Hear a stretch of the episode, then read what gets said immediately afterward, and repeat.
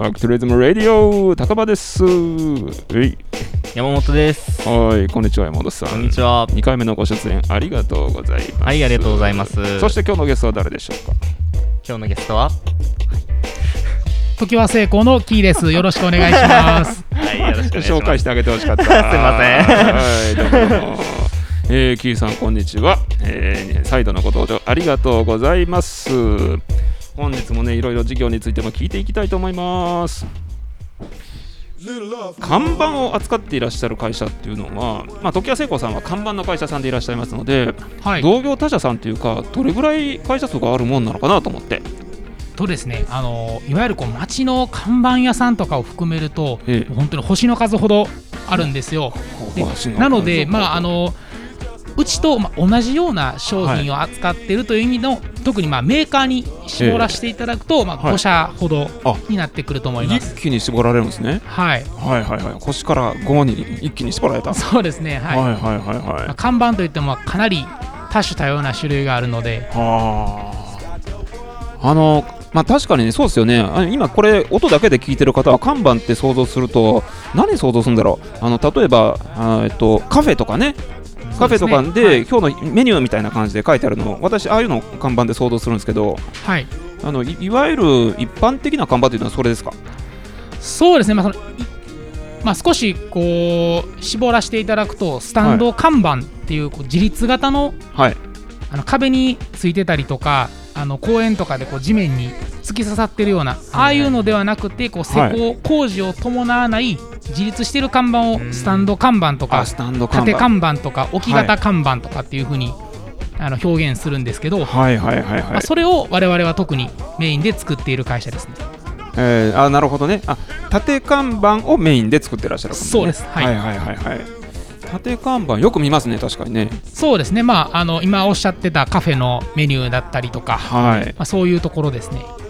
例えば病院とかであの何々クリニックみたいなああいうのは違うんですねあそうですね。そうあの病院のあの入り口の上にう上にねついてるような、ね。あれはまだあの工事がいるやつなんで、工事がいるやつ違う。あれまた違う、えっ、とあそうそう。道具屋筋とか行ったら看板屋さんあるじゃないですか、はい。提灯を売ってたりとかね、はいはい。ああいうのもまた違う。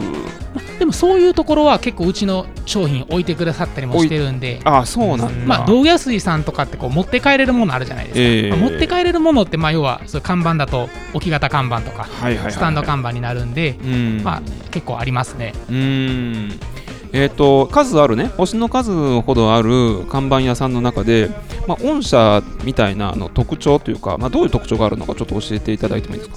そうですね。うちはまあ先ほど言ったあのスタンド看板に、はい、えー特化したものづくりをしていて、まあ、あのスタンド看板だけで2000種類ぐらいのラインナップがあって、まあ、かなりすごいですもんねそうですね、あのー特化しているところが特徴あかなと思います。そう。か。スタンド看板ああごめんなさいごめんなさいあとですね、あのーまあ、看板をただの看板で終わらさずに、えまあ、看板プラス、えー何かプラスアルファの価値をつけた商品開発というのもチャレンジしておりまして、え。今実際にやっているのは看板に緊急時に使えるストレッチャーとかを掛け合わせたえー。救護器具兼用看板というのをオリジナルでやっていて、どういうことなんだろう、まあ、例えばあのはい。イベントとかで、うん。あの熱中症の方が出た時に、はい。まあ、その使っている看板で実際にストレッチャーに変形して怪我人を運んだりとか。マジで？すごそういなはい、あるんですよ。どういう発想でそういうものづくりを？確かに。そうですね。あの AED ってあのはい、駅とかにあるじゃないですか、はいええ。ああいうのって、まあ、あの身近にある救急用品ですよね、まあ、何かあった時に使うための。うん。で、えー、とストレッチャーとか、まあ、そういうのは AED と同じ救急用品になるんですけど、うまんあ、それが、えー普段使わないものなので、うんまあ、本来だったら倉庫とかに直されてると思うんですけど、うん。それが普段看板として使えることで、はい。保管するスペースもいりませんし何かあった時でもすぐ使っていただくこともできるし、まあ、看板って人目につくところに置かれてるものなので、それが救急用品になるっていうのはすごくまあいいんじゃないかなというふうに思いまして、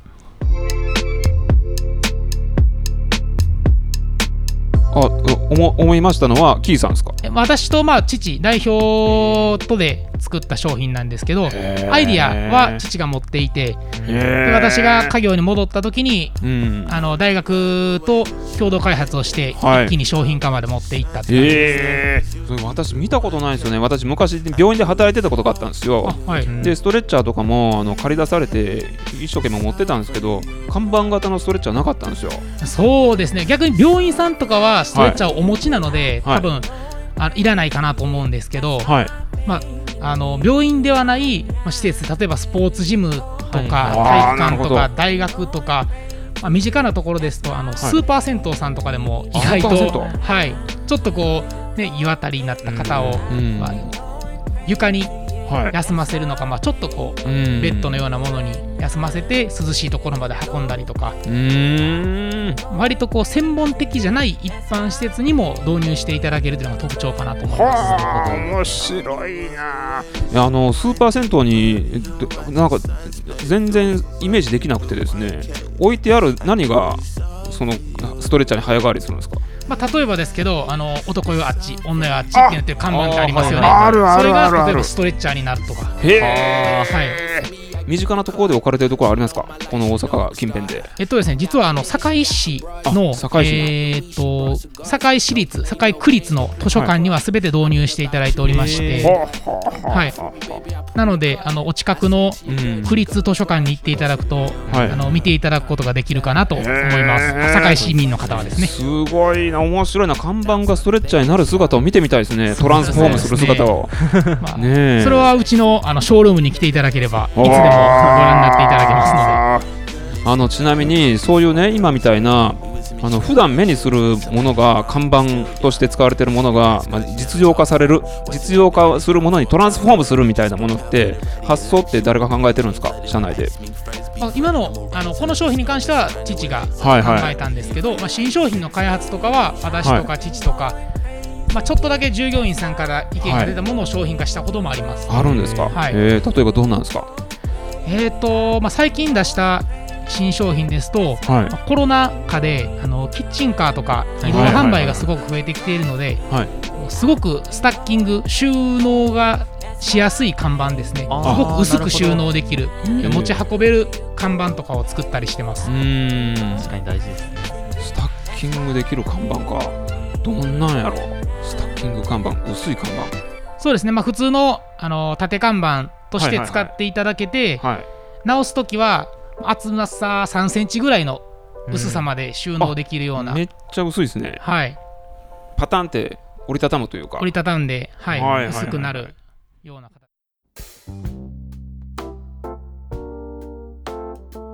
発送するときってどういうふうにして発送するんですか？そうですね。僕はあの看板だけじゃなくて、まあ、ええいろんな商品を作りたいなと思っていて、はい。まあ自社のアルミフレームではい。何が作れるかなとかっていうのを日々意識しながらうーん。街を見てますし、ええ。例えば木で作られてるものでアルミになっていったものっては結構あるんですけど今何か木製でこれアルミになったらいいんじゃないかなっていうものを見たりとか考えたりとかはしてます。例えばどうなんですか？えっとね、例えばもともと看板も、はい。あの大昔は木木枠にブリキの板を張ってたんですよね。それがやっぱりはいあの腐ってしまったりするので、はいはいはい。アルミに変わっていったものなので、え。まあ、他にもそうですね、まああのえーあの台車とかもあ台車ね。台車とかもねその昔は木だったんですけどえはいはい最近はアルミの軽いものになってたりとか、うんまあ、そういう台台とかですね。うんうんうん。机とかもまあそうですよね。最近アルミの家具とかもはいはい。出てきてると思うんですけど。はいはい。アルミのアルミのカバンとかね。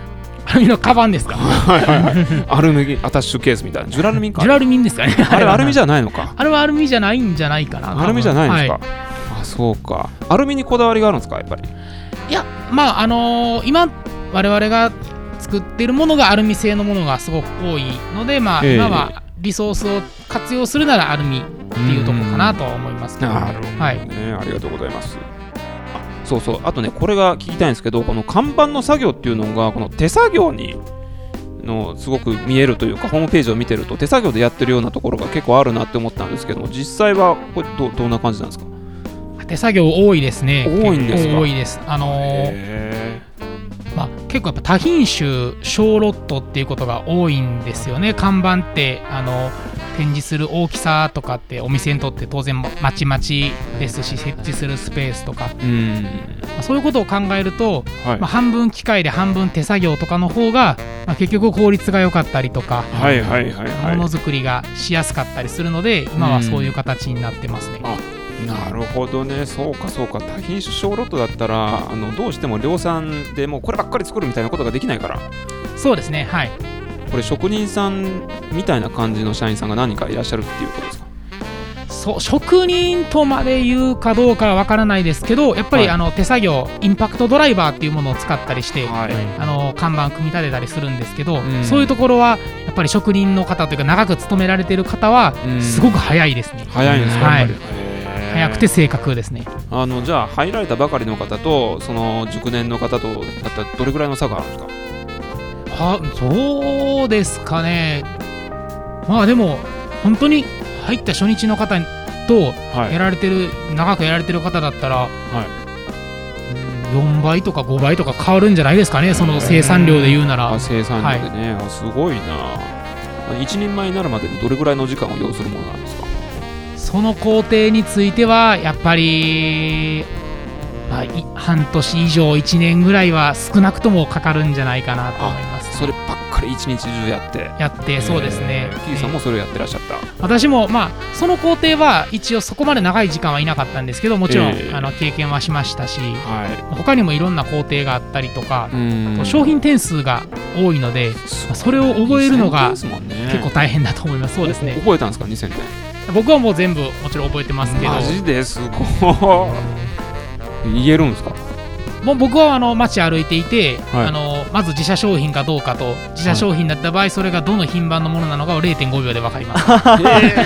えー、やばいですね。看板の鬼ですね すごいな。0.5秒。ちなみに街を歩いてて自社の製品に当たることってどれぐらいあるんですか？大体10台に1台ぐらいえはうちの商品ですね、はい、へー。じゃあもうほとんどっていうかあの毎日のように自社の商品を街で見かけるみたいな感じですか？あもう全然普通にあの友達とご飯行ったりとかしたらあこれうちの看板だねとか、へー。よくよくありますね。はあすごい。20人の会社で世界日本中に広がってるみたいな感じなんですね。そうですね。おかげさまへでーすごい山本さんの方から何か聞きたいこととかありますか？そうですね、まあえっと、今は看板がメインっていう話をしてたと思うんですけど、まあ、これから、えっと、メインがこう移り変わっていったりとかも、えっと、移り変わっていってもいいような感覚なんですかね、シーン的には。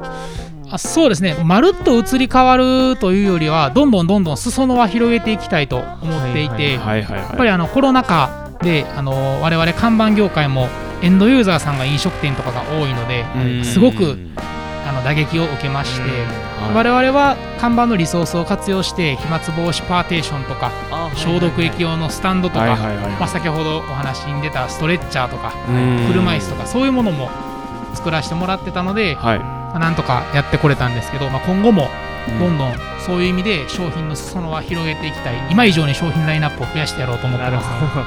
生かしながら広げていくって感じなんですね。はいまあね、いやめちゃくちゃクリエイティブですよねだってね、さっきのストレッチャーの話がびっくりしましたもん。ね。そうですよね。え。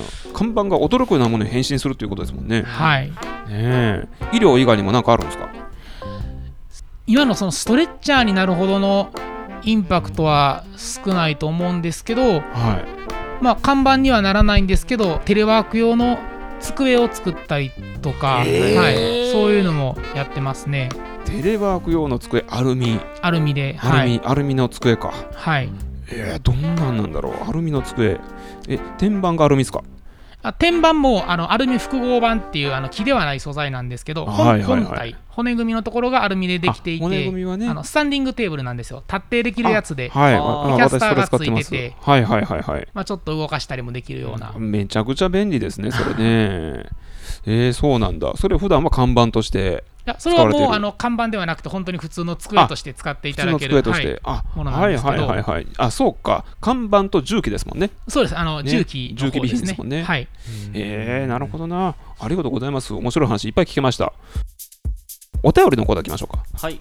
えっと、お便りのコーナー届いてる質問なんですけど縦看板の種類は何種類ありますかっていう質問なんですけど、まあ、先ほど2000種類あの、はいはいはい。スタンドの看板2000種類ってことだったんですけどその他あ出まに出出ましたね。種類があるのかなっていうところですかね。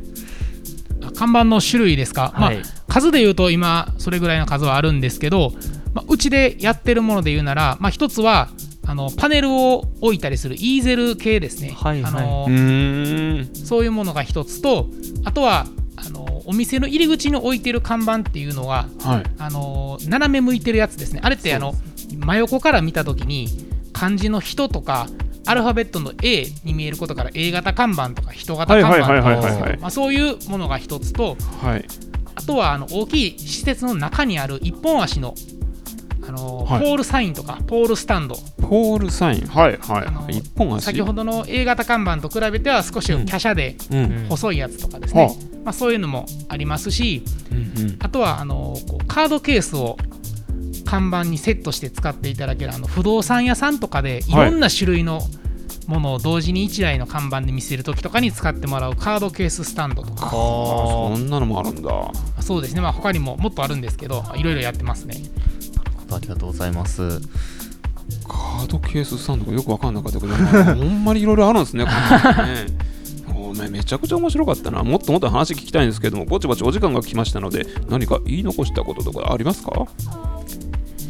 えっとまああの今年初めてファクトリズムに、あええファはい、クトリズムの話。挑戦するので、ええ。本当にあの手探りなんですけどうちの場合は私ともう1名あの今年4月に入社したはいものをあの新卒なんですけどあのメインのスタッフに入れてはい。二人三脚で頑張っていこうと思っておりますので、ぜひお近くの方ははい。工場見学にお越しいただければと思います。はい。西野さんとおっしゃる方ですね。あそうです。西野です。はいはいはい。はい工場見学に来てくださいと。はい、いうことでじゃあ最後に山本さんの方から次回も聞きたくなるようなこの PR をしてください。なるほど。はい、最後にもう もうこれ聞かなきゃいけないぞみたいな気持ちになるようなこのラジオですかね。ラジオラジオですね。はいまあ、あの、休憩時間の話なんですけど、あー、まあ、あの、休憩時間はい。ギリギリを攻めたいというような。あギリギリを攻めたいね。ギリギリやっぱりギリギリの話が聞きたいんですよ。はい、ということで、まあ、はい。あの、キーさんの方からも、まあ、結構ギリギリの話を聞けたし、ん。まあ、これからもどんどんギリギリのところをこう深掘っていけるラジオなのかなっていうところなので、あの、これからもぜひ聞いていただけたらなと思います。はい思います。ありがとうございます。ではまた次回お楽しみに。バイバイ。なんか言ってくださいよ。ありがとうございました。はい